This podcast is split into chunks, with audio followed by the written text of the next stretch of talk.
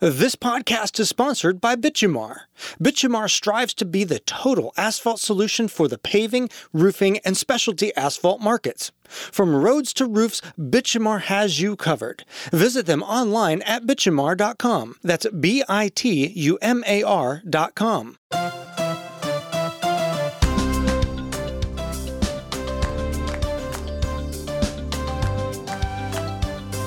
Welcome to episode 5 of Stories of an Extraordinary Industry presented by the National Roofing Contractors Association, NRCA. I am your host, Jared Ribble.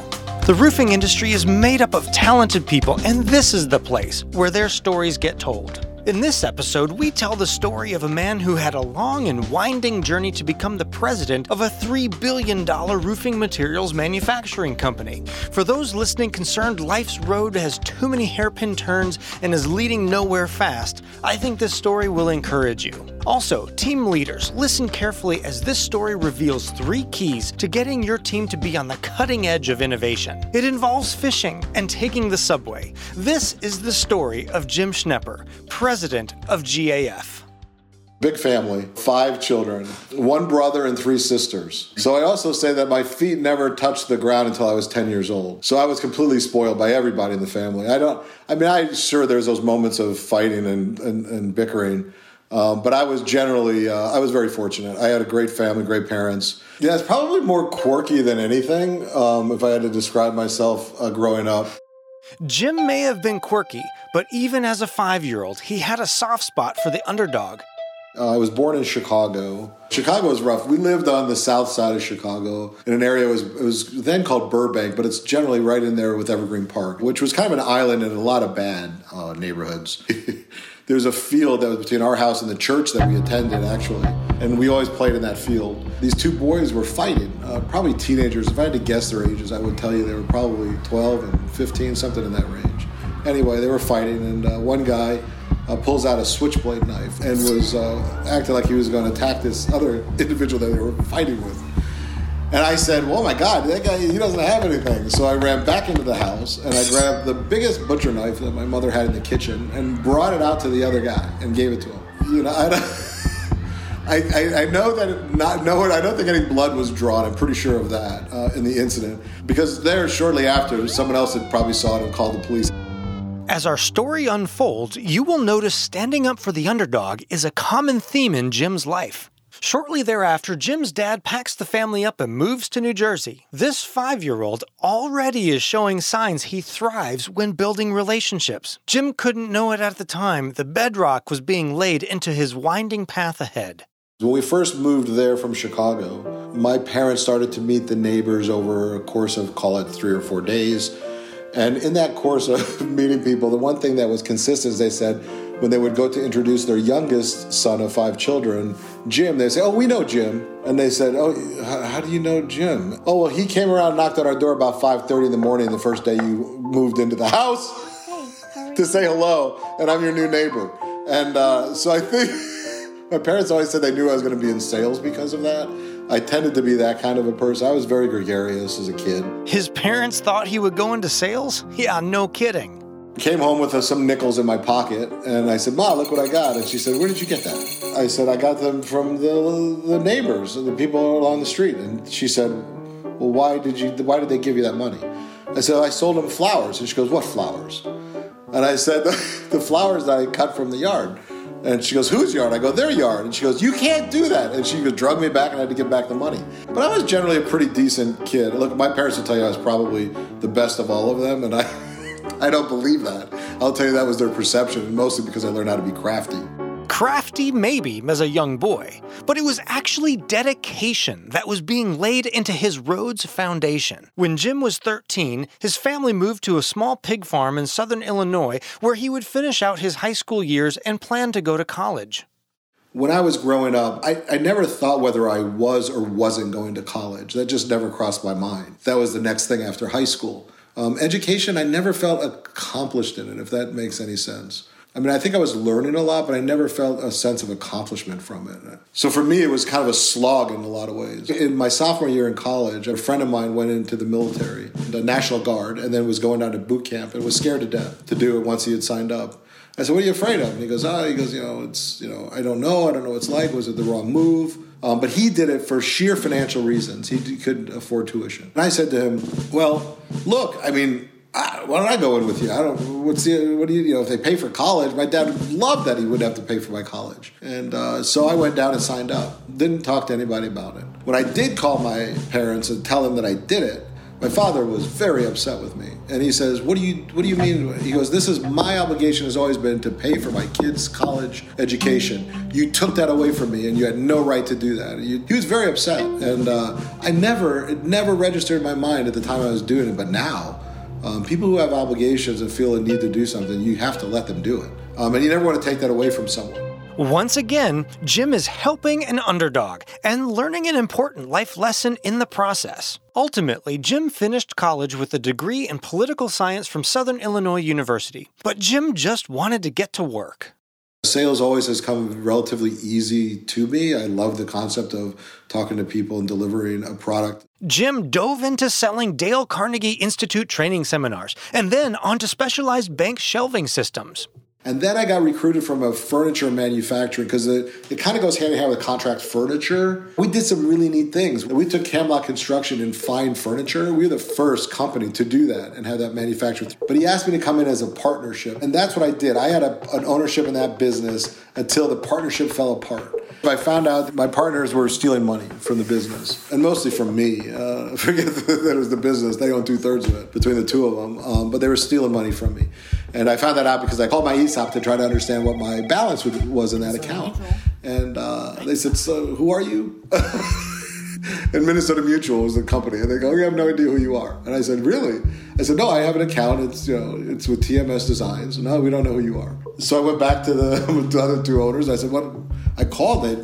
There must be a mistake. They don't have anything. And found out they never even created the account for me.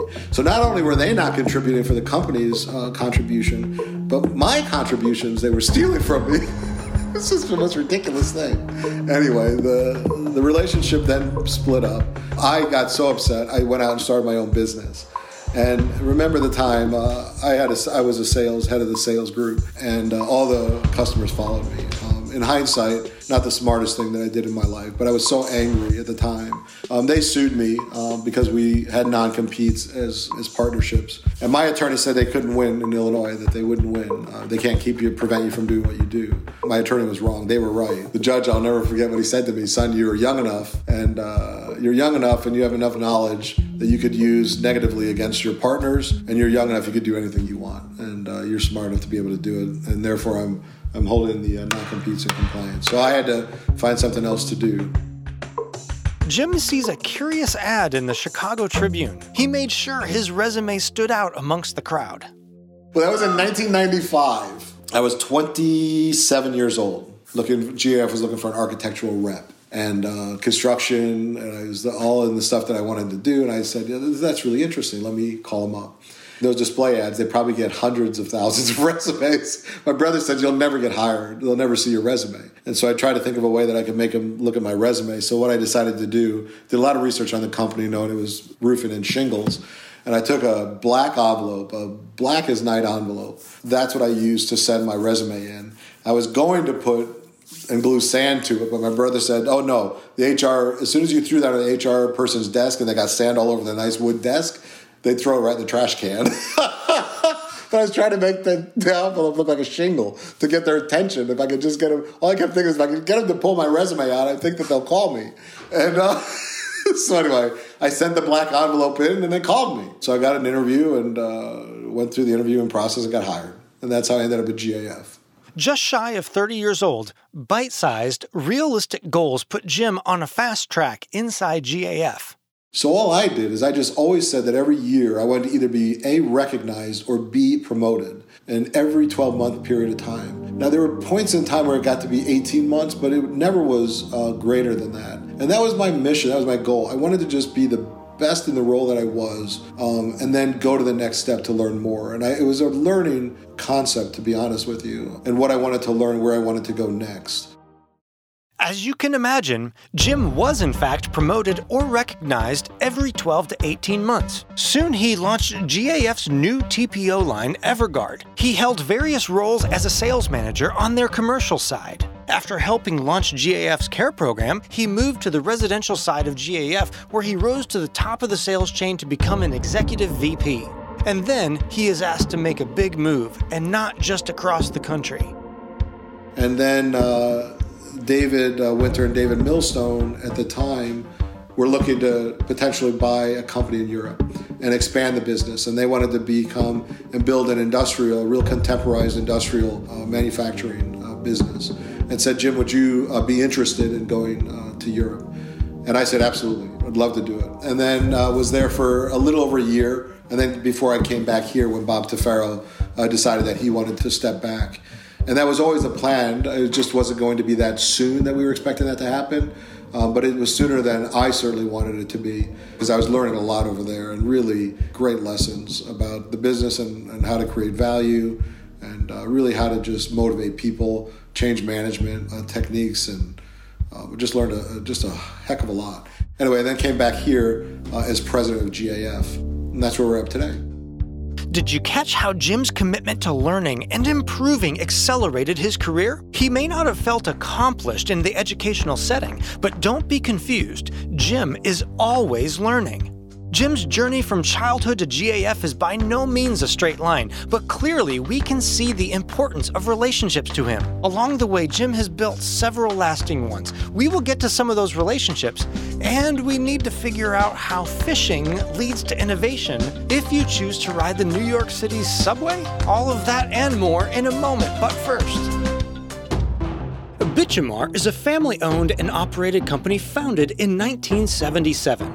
Their mission is to provide high quality, environmentally friendly asphalt products that contribute to value added productivity and long term cost savings for their customers. To operate with a spirit of excellence, fully exploiting their core strengths to deliver superior customer services and ensuring the future growth of their company. Bitumar strives to be the total asphalt solution for the paving, roofing, and specialty specialty asphalt markets.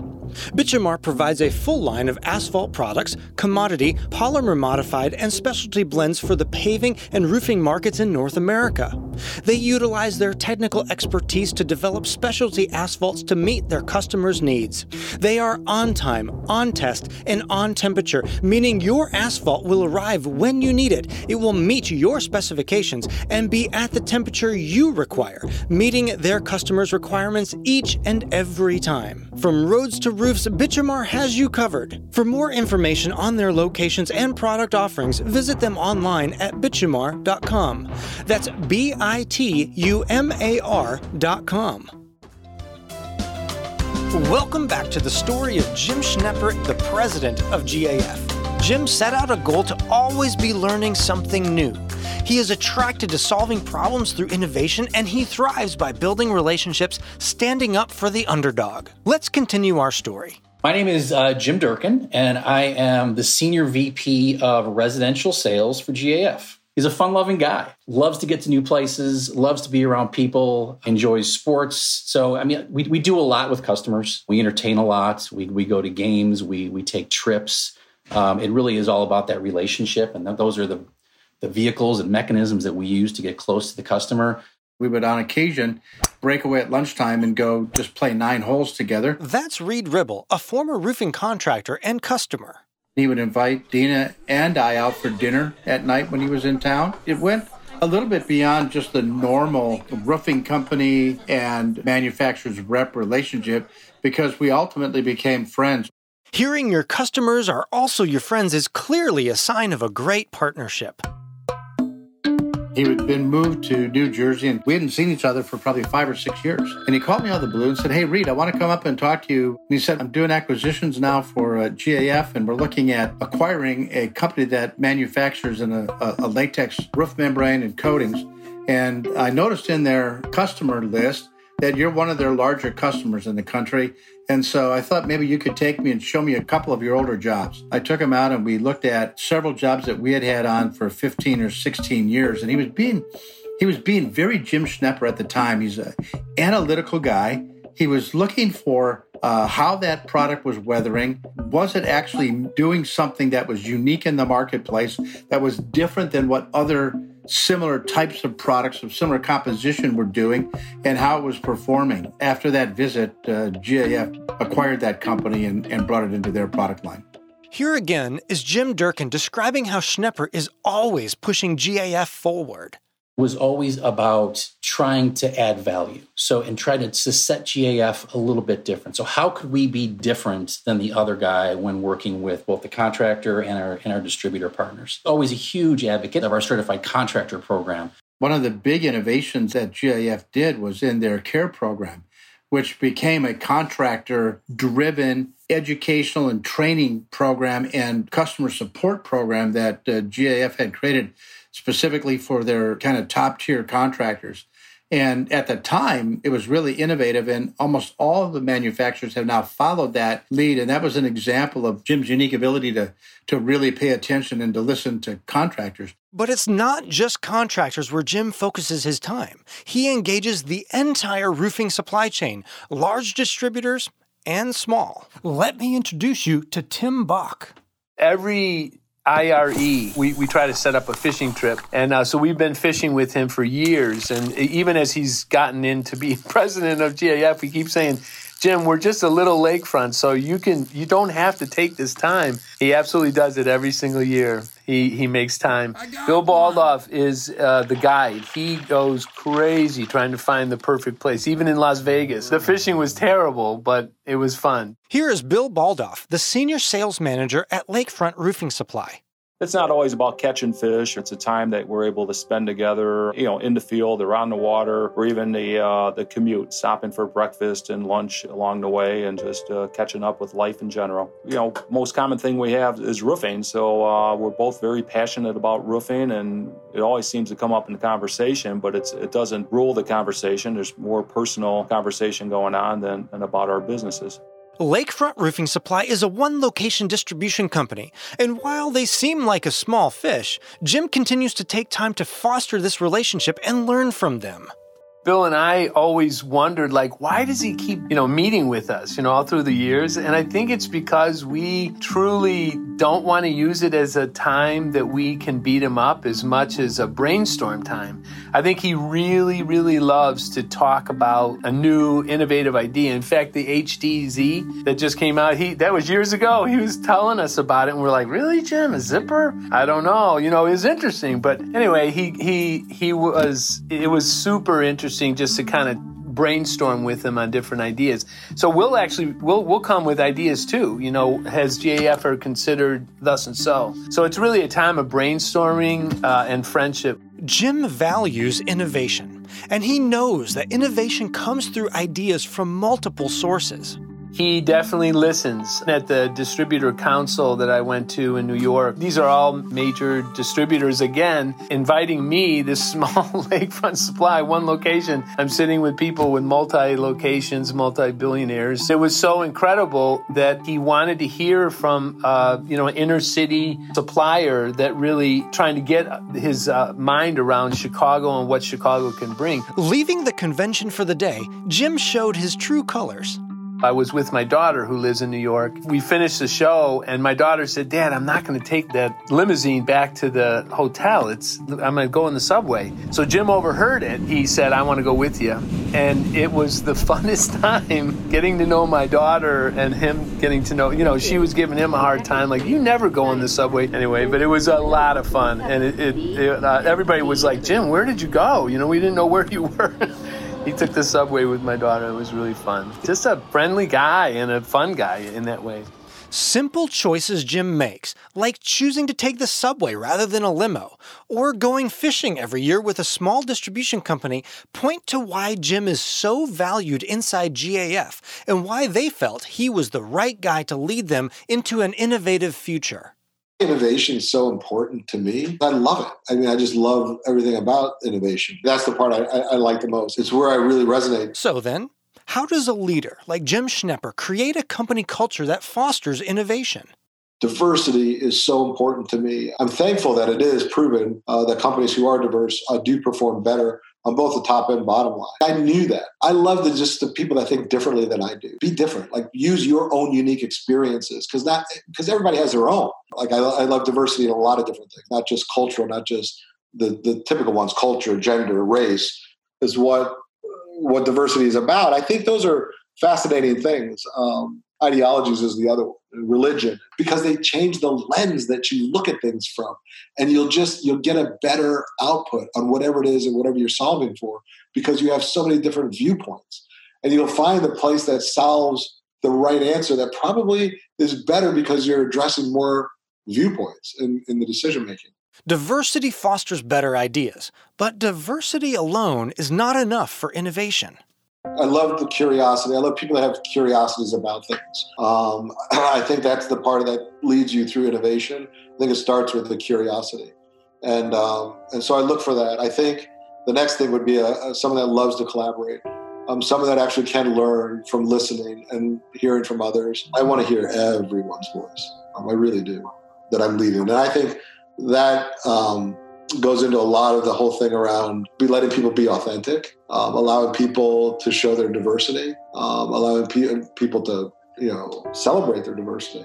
Curiosity and collaboration mixed with diversity is the recipe for truly great innovation. And at the heart of it all is people and getting people into the position to be at their best. I'm a pretty good student of human nature. I get it. Like I understand people's natural tendencies for things. And then trying to match those or mold those, then letting people be their best.